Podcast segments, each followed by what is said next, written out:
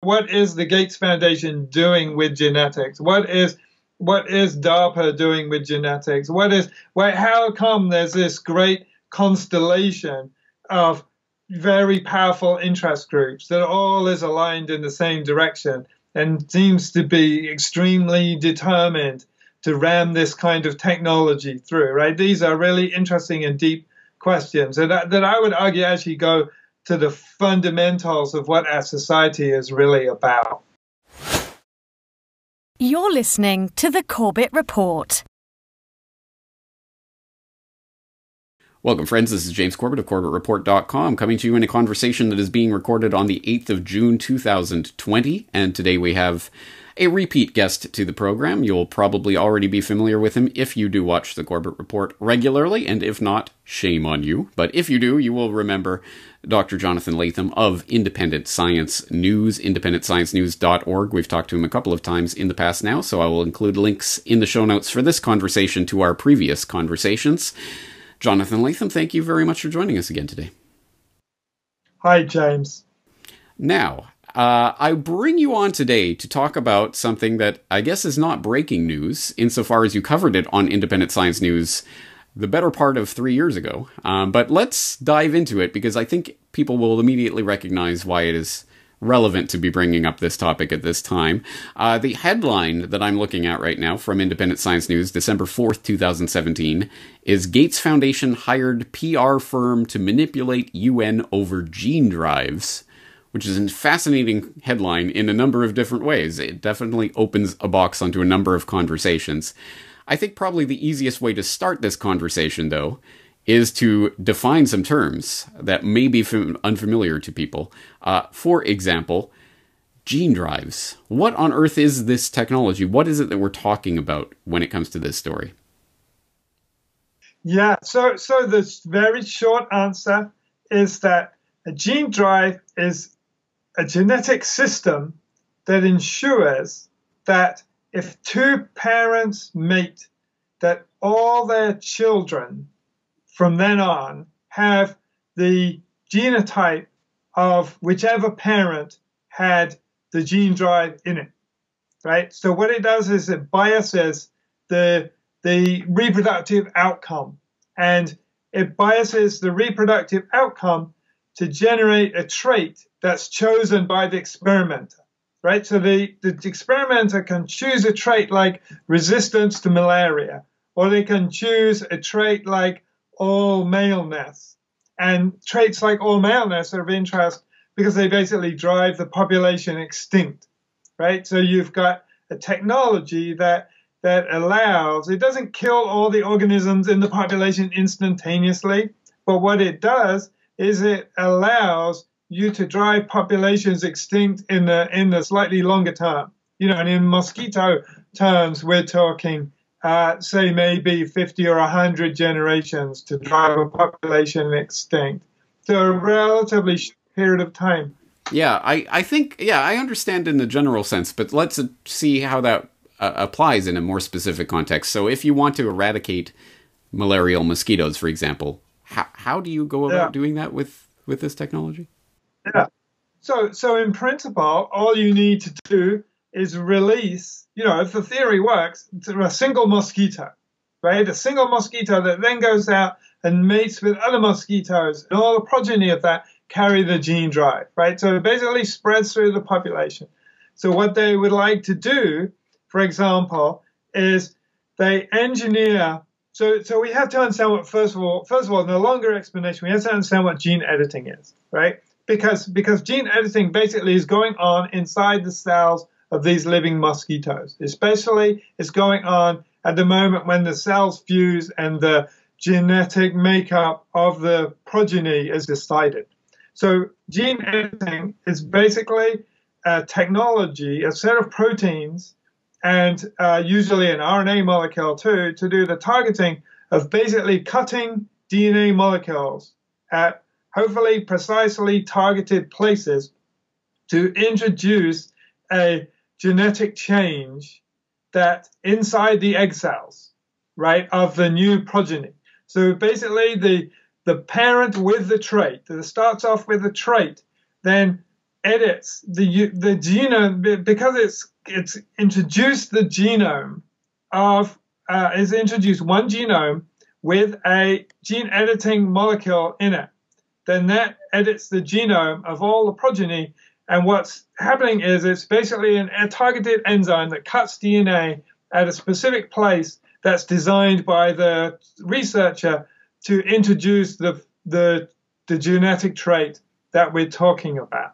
So, so I think I've explained all the parts of this, but basically, if you, what that means is a single mosquito goes and it mates, and its progeny, itself and its progeny go on to mate more and more, and they introduce that trait into the general population. And at each point in this step, genetic changes are being made by the editing machinery, right? So you've got a combination of technologies in there, actually. Right. And and for people who do need more background on that and the dangers inherent in gene editing, actually that was the subject of one of our previous conversations where we did talk about some of the uh, the research that has come out to show that the gene editing process is not quite as precise as you were indicating. Hopefully, theoretically, it would be in this theoretical experiment we're running, uh, which can in- introduce some very uh, different types of dangers. So I guess that probably brings in the the specter of the PR front that uh, Gates the, the, Gates Foundation was using to manipulate the UN over gene drives. Talk about that that relationship. Why is the UN involved in this, and why is the Gates Foundation trying to manipulate them over this issue? Yeah. So, so the UN has a forum called the Convention on Biological Diversity, and this convention meets every now and again, and it's basically the only international place where people can discuss uh, genetics and genetic technologies and GMOs uh, in a in a sort of global public sphere that's actually open and transparent, at least transparent to some extent. And so this there was a move within the framework of that organization to introduce a moratorium on research into gene drives. And the reason, in part, for the moratorium is that, you know, as I said, if you, you can potentially, the technology is triggered when a single organism escapes from the lab, right? Or a single organism is introduced into the population. If that is a lab escape, right? A single mosquito escapes by accident from a lab because they're researching it in, in Italy, then that mosquito can basically spread around the the globe, right? The offspring of that mosquito and the trait encoded by the gene drive can basically spread around the world. And you have the problem, on the one hand, of an accidental escape, and the, and the problem, on the other hand, of how on earth do you test the technology when you don't know if it works until you try it in the real world, right? Because the whole presumption of this technology is that we know what we're doing based on a tiny little lab experiment in which we alter, uh, you know, half a dozen or a few dozen mosquitoes in a very artificial environment, and then we're going to make some kind of prediction as to how that's going to play out in the real world.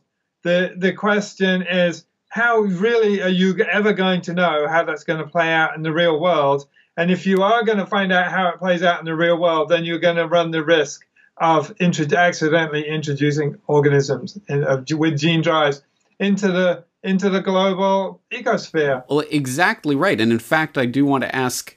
Uh, I, I, I, we, we haven't prepared for this, so perhaps you don't know the details of this off the top of your head. But in September of 2019, it was being reported that genetically modified mosquitoes are breeding in Brazil despite biotech firms' assurances to the contrary, um, revolving around a, uh, a, a, test release that was apparently being done in a Brazilian town of uh, genetically modified mosquitoes. But don't worry, they're not going to release into the general population. Uh, as it turns out, new research that was published back in September of last year was talking about how the British biotech company running the project, Oxitec, assured the public that this wouldn't happen, and uh, uh, unfortunately, apparently it did. There was genetic contamination of the local population of mosquitoes by these genetically modified mosquitoes. Is that related to this gene drives, or is that completely different? It, it is related in that this is this kind of technology, which is, is a sterile male mosquito technology, is considered to be a sort of proving ground for the idea of gene drives. All right. So we have. The, te- all- It, so. Yeah. So this article that you you wrote uh, for Independent Science News was 2000 late 2017 and was more theoretical about things that were being worked on and researched. So far, we've moved forward a couple of years from that conversation, and already we're seeing some of the dangers, or at least the possible dangers, being realized in some of the tests regarding this technology. Yeah, I mean, in, in a general and specific sense, you know, one, one is that that this particular technology is not working out the way it was planned, and also that that the the general sense of making predictions about how those results would would pan out is not working either. So the Gates Foundation's role in this was to manipulate, use PR to manipulate the UN, what was the Convention on Biological Diversity, to approve the use and, and experimentation with this technology? Yeah, so they wanted to forestall the possibility that this moratorium idea would gather steam right? So there was an expert group that was uh, uh, kind of drawn together called AHTEG, A-H-T-E-G, and basically this expert group was supposed to provide the larger group with information about the risks and, and the possibilities moving forwards of the of gene drive technologies. And so it had various people who were uh, appointed to the committee. So basically, you know, people apply to the Convention on Biological Diversity to be nominated to this committee, and they try to choose people from different countries, people from different backgrounds, people with dif- different research expertise, and so forth. And the idea of this committee is it's independent, and then it listens to a broader forum of people who comment, and there's that broader forum of, of commenters is also, you know, in some sense independent so that, you know, what you're trying to achieve here is a democratic process of understanding that doesn't rely on any particular person, lobby group, company, country, basically steamrolling the process. All right. So specifically, then, uh, this relates to a, a, trove of emails that was released um, regard that that basically uh, exposed this PR manipulation. Uh, uh, it was dubbed the Gene Drive Files. Uh, I will throw in a link to genedrivefiles.synbiowatch.org, where it says the Gene Drive Files are a trove of emails and other records uncovered by civil society investigators. The files reveal the U.S. military as the number one funder and influence uh, accelerating the development of gene drives, a controversial and powerful new genetic extinction technology.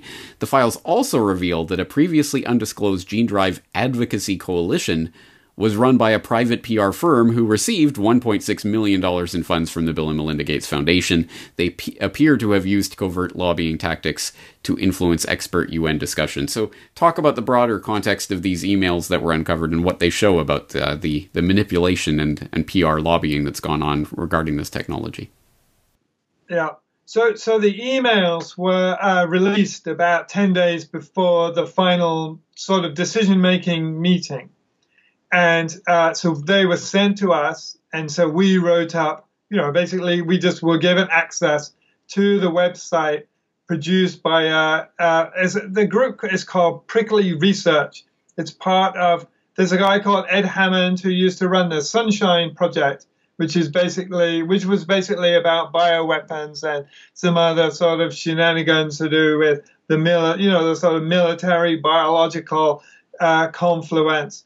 And so this is kind of continuous in a sense with their and his research interest. So so he he basically did a FOIA of the North Carolina State University where he suspected some of these people were working. So you've got prominent researchers who what the emails show were were communicating with the Gates Foundation, with DARPA, with uh, the, um, uh, the, there's a group called the Foundation for the National Institutes of Health, which is kind of like an offshoot of the National Institutes of Health. They uh, they're communicating with various universities around the world, various PR companies, and it's all been coordinated by one particular PR company called Emerging Ag, and they're the ones who got the Gates Foundation money, and then uh, so there are discussions, for example, also about they had meetings at an army uh, military, an army facility uh, in Massachusetts, where they, you know, had discussions about uh, what are their concerns, how do they collaborate. Uh, there, there, was a work daily a workshop organized by the Foundation for the National Institutes of Health about messaging, like how do we all message around this issue? And then part of these emails, it comes out that this is a, a group who are, you know, firstly they're discussing collaboration, they're discussing messaging, and they're also discussing how to influence this UN body to get the result they want, which is basically no moratorium. Now, that's a fascinating part of this story that you raised there, the specter of DARPA, our old friends at the Defense Advanced Research Project Agency. And in your article, you note that despite the public perception that conservation and public health are what motivates gene drive research, it is known that besides the contribution of the Gates Foundation, most gene drive funding comes from the DARPA, the technology foresight arm of the U.S. Department of Defense. So, what is the U.S. Department of Defense? Why is the Pentagon so interested in this gene drive uh, technology? I mean, their claimed reason is that they want to anticipate other people's research. You know, one imagines China or Russia or something. And then the other claimed reason is that if these other countries use these technologies as bioweapons, which, you know, given the fact that you can crash populations of chosen organisms and so forth, uh, it raises the whole principle, raises that kind of specter. Uh, given the fact that you can do that, then they claim they want to be able to disarm gene drives that are used, right? Like have their own ready and waiting mosquitoes to like combat the the uh, the mosquitoes you know the Russian, as it were, mosquitoes, and so so they have you know they they don't even have really proof or principle or anything, uh, you know, ideas on how to do that. They don't certainly don't have evidence that the Russians or the Chinese are even doing this kind of technology, but they still feel uh, empowered to to do this research to speculate. But most of their money ends up going to developing the technology in the first place. You know, this is our concern: is that between the Gates and and the DARPA, if neither of these organizations were funding it, it wouldn't be going anywhere.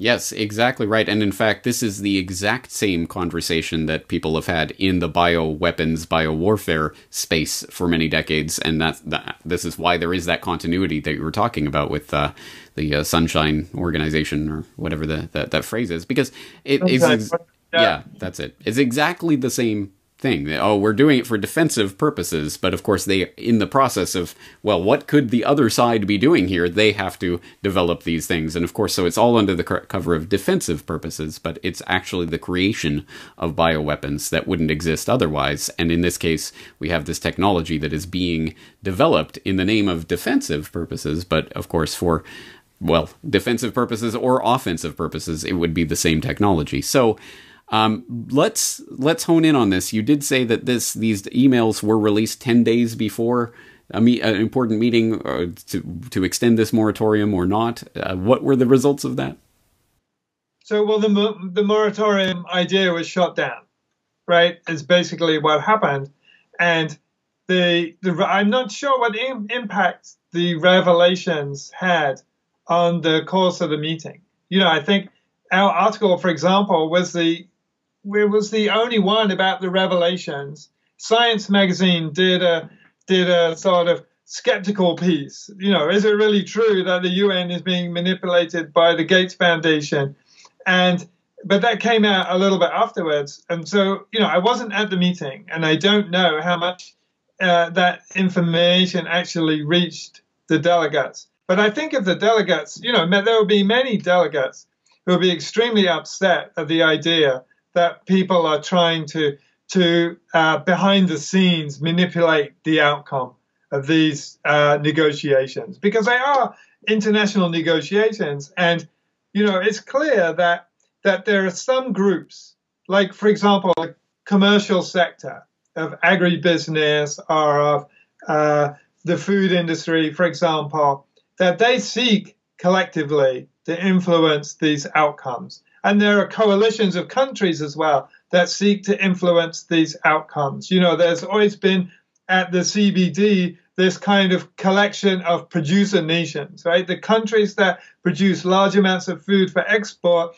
that are trying to break down trade barriers, remove safeguards, remove legal and liability provisions from any of these international treaties, and generally just slow down the treaties and bog down the whole process in, in complicated issues.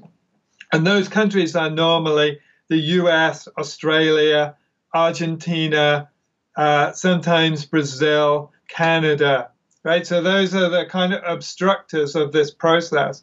And, and, and it's really interesting because the US, which is in arguably at the center of all of this web, is not even a signatory of the Convention on Biological Diversity, but but they nevertheless sit there as observers, and everybody imagines it's really the U.S. and the companies behind it that are really speaking. So, like on one level, people understand that there are voting blocs and interest groups, but the fact that they they also operate in secret with all these kind of extra little little avenues of power uh, is is is also really interesting. You know, there's there's so much to this, right? There's there's like the fact that they use scientists as their mouthpieces, right? So like it's a sign, you know, people are claiming to be on the one hand democratic and on the other hand scientific, right? And you've got basically a contradiction between those two things because because you know, if science says one thing or claims to say one thing, and democracy implies that we should be doing what the majority want, for example, what what do you go with? You know, there's always this this kind of really interesting intersection between the science and the democracy. Yeah. And that, that, that, of course, has come to the fore in recent weeks, has it not? In fact, that was the one of the key quotes from Neil deGrasse Tyson on Stephen Colbert or whatever he was on. This is a big experiment. Will people shut up and listen to scientists? Was uh, the yeah. way that he framed this, and that is, of course, the way that uh, this is always framed. The scientists say the science says that we should trust this gene drive technology, whatever whatever it is they're lobbying for, and of course, that is a lobbying effort that we now have documents that show there is considerable amounts of money and attention attention that is being devoted to this issue to make sure that these types of decisions happen. And as you point out, the absurdity of a non signatory to the CBD sitting as an observer, essentially directing this process and making sure that things go well for their that country's business interests is on its face absurd, but it has to be known in order for the public to even think to be outraged by this. And that is one of the tragedies of this story that even myself, who actually tries to keep up with issues like this, I had I completely missed this story when it occurred, or if I if it crossed my radar, I didn't pick up on it. Uh, that is a huge tragedy because again, if the people are not even aware of this story, how can how can we hope to have any sort of informed dissent against the, this this gene drive technology? Well, the, you know the, the mainstream media never cites our website right? And because the stories that we investigate go, you know, they're very credible stories. We have all the evidence to back up what we write, but equally they go into very deep issues. You know, what what is the Gates Foundation doing with genetics? What is what is DARPA doing with genetics? What is why how come there's this great constellation of very powerful interest groups that all is aligned in the same direction? And seems to be extremely determined to ram this kind of technology through, right? These are really interesting and deep questions and that, that I would argue actually go to the fundamentals of what our society is really about. Absolutely, yes. And at the very least, the monetary incentives here should be apparent and on the table. There is a lot of money that is thrown around to make sure that these decisions happen, and there are companies that make money from the implementation of this technology, and safeguarding the, its reputation is part of their literal business model. So, obviously, this is something that you would expect a guard dog, watchdog media to be very interested in reporting on. Oh, there's a juicy story here about money that's being sloshed around. But for some reason, that does not get reported. No, it's simply shut up and trust the scientists because they are speaking. But don't listen to independent science news. no, not those scientists. the, the, the absurdity is just obvious to people who are paying attention, but unfortunately, very few people are paying attention to issues like these. On that note, we do raise the specter, of course, of the coronavirus crisis that we have just lived through, are living through, question mark. I know you've been doing some research on the real origins of that virus in recent days. Tell people about that coverage. So, well, you know, the the what we've done is investigated the lab origin thesis because it's clear that the mainstream media didn't want to investigate and they consider that, you know, for the most part, there have been some interesting exceptions to that this time around. Like Newsweek, Forbes magazine has just done a little article about uh, possible lab origins. So there's some kind of right wing media and, and semi right wing media that's kind of gone quite strongly on this. And then the left that's basically resisted it. I mean, the left needs to develop an adult relationship with science. That's my interpretation of this. Because you know, we've tried to publish. We normally have no trouble getting our articles published in left wing magazines, right? Websites. But nobody wants to touch this issue, right? Because they think that, that science speaks in the way that you say. And science never speaks, right? It's always individual scientists, right? There's normally in the background a whole set of scientists who totally disagree with what's being claimed in the mainstream media, but you won't ever hear from them and the mainstream media won't go to them. So so, and this is the case with the coronavirus origins, right? There are a set of scientists like uh, Stuart Newman, for example. There's a, a, guy from Australia called Nikolai Petrovsky, and they are, you know, very experienced scientists, some of them virologists, who are very concerned about the potential lab origins. There's been a long history of, of uh, warnings of lab escapes from uh, vaccine experiments, from uh, from just general messing around with viruses of, of high pathogenic potential.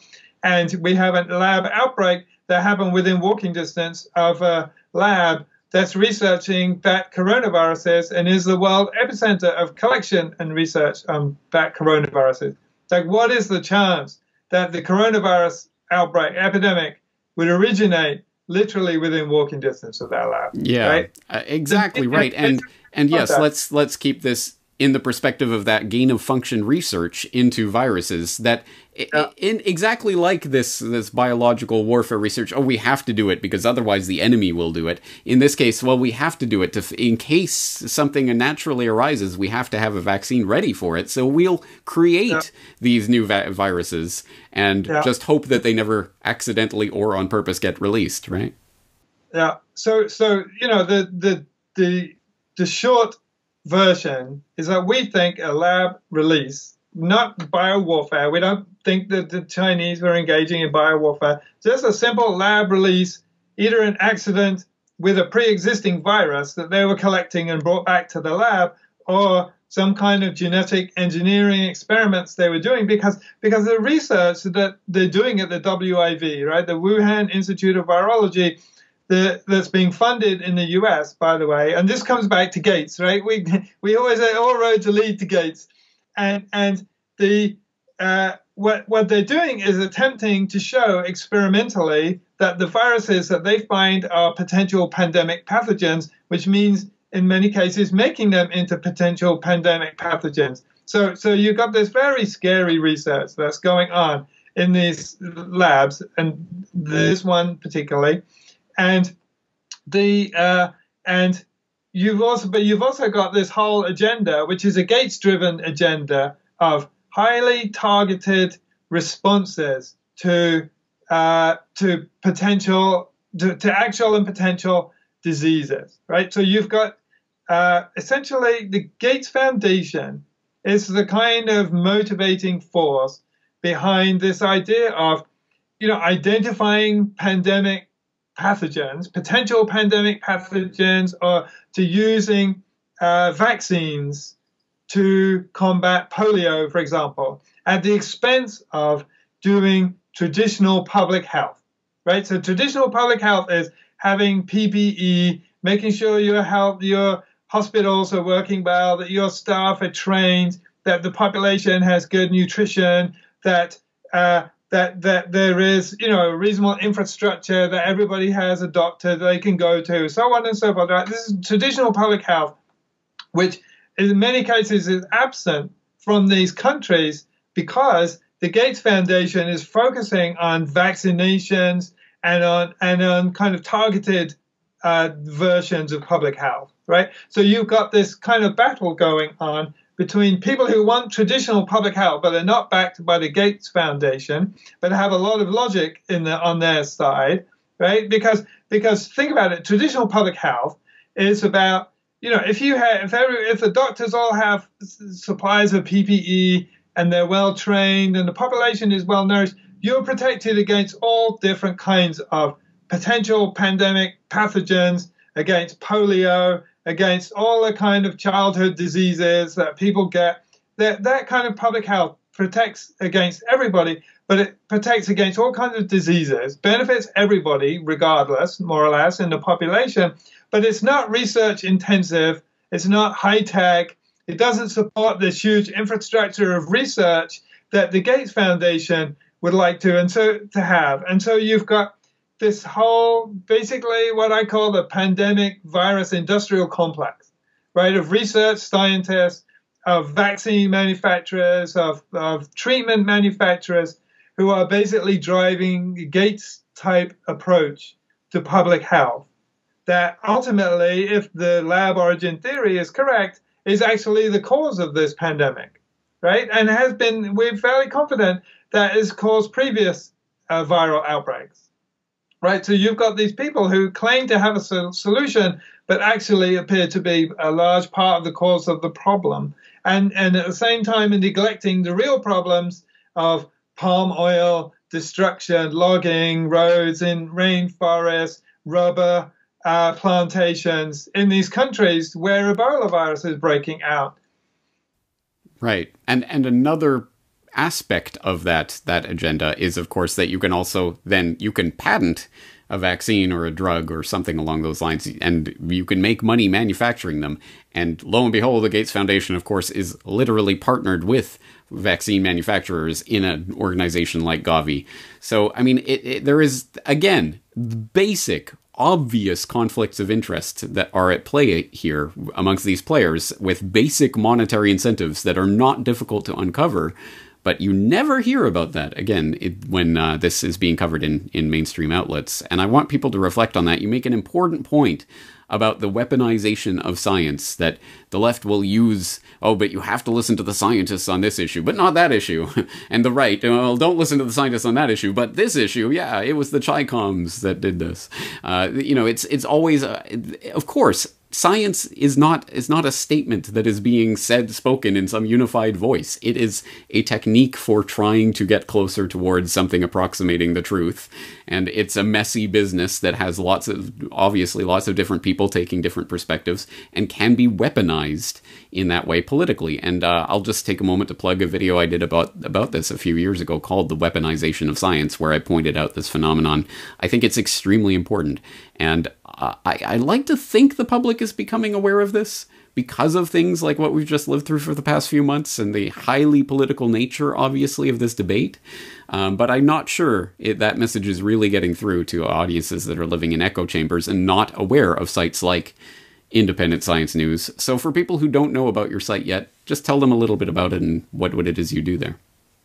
Well, normally what we do is issues in food and agriculture. But you know, the reason why we do food and agriculture is because food and agriculture are the epicenter, if you like, of our social ecological crisis, right? If you have a problem with your water supply or the problem with your uh, with your oceans or a problem with climate change or a problem with uh, uh, public health, the likely origin of that problem is agriculture and the food system, right? We have basically the food, the food and agriculture system even most people live in cities and don't really appreciate that many of their problems originate in the countryside, right? From pollution, dead zones in the ocean, climate change is an agricultural problem, right? The EPA, really interestingly, has produced a report saying that only 9% of climate emissions come from agriculture.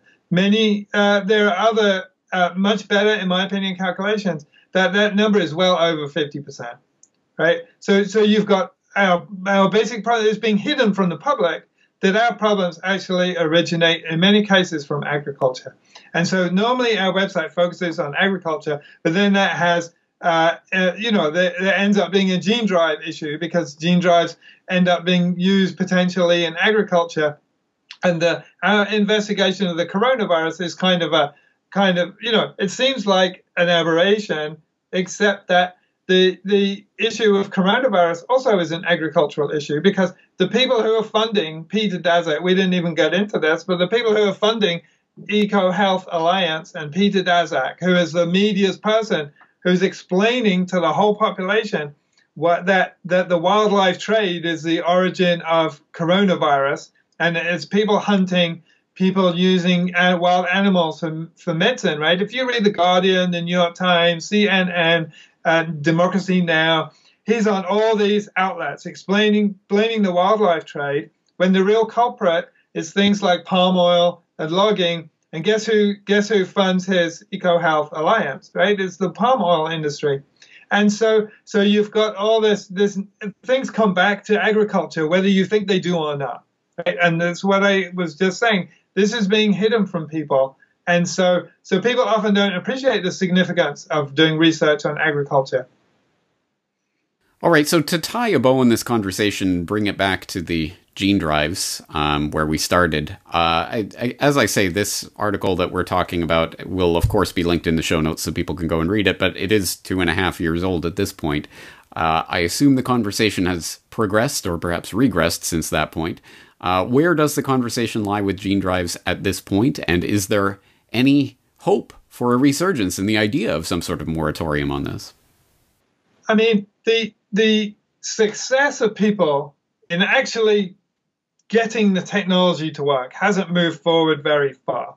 What we do know is that the big the big changes that have happened is that the actual gene editing process, like the molecules, the proteins that alter the DNA, and uh, and actually are the kind of molecular heart of the gene drive process, we now know that they are much more imprecise than we ever thought they were.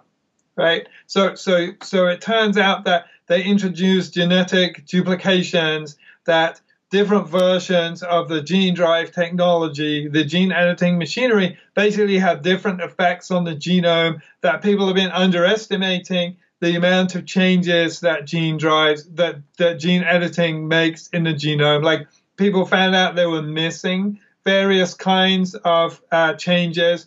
We still don't have very many people actually sequencing whole genomes of edited organisms in an unbiased fashion to try to genuinely look for, for gene edited alterations. This is one of the interesting things. It's like, don't look and don't see, you know, and so don't do the experiments that would actually test the, the, the true accuracy of gene drive experiments. And the, the hilarious, the hilarious one that came out not so long ago was the cows.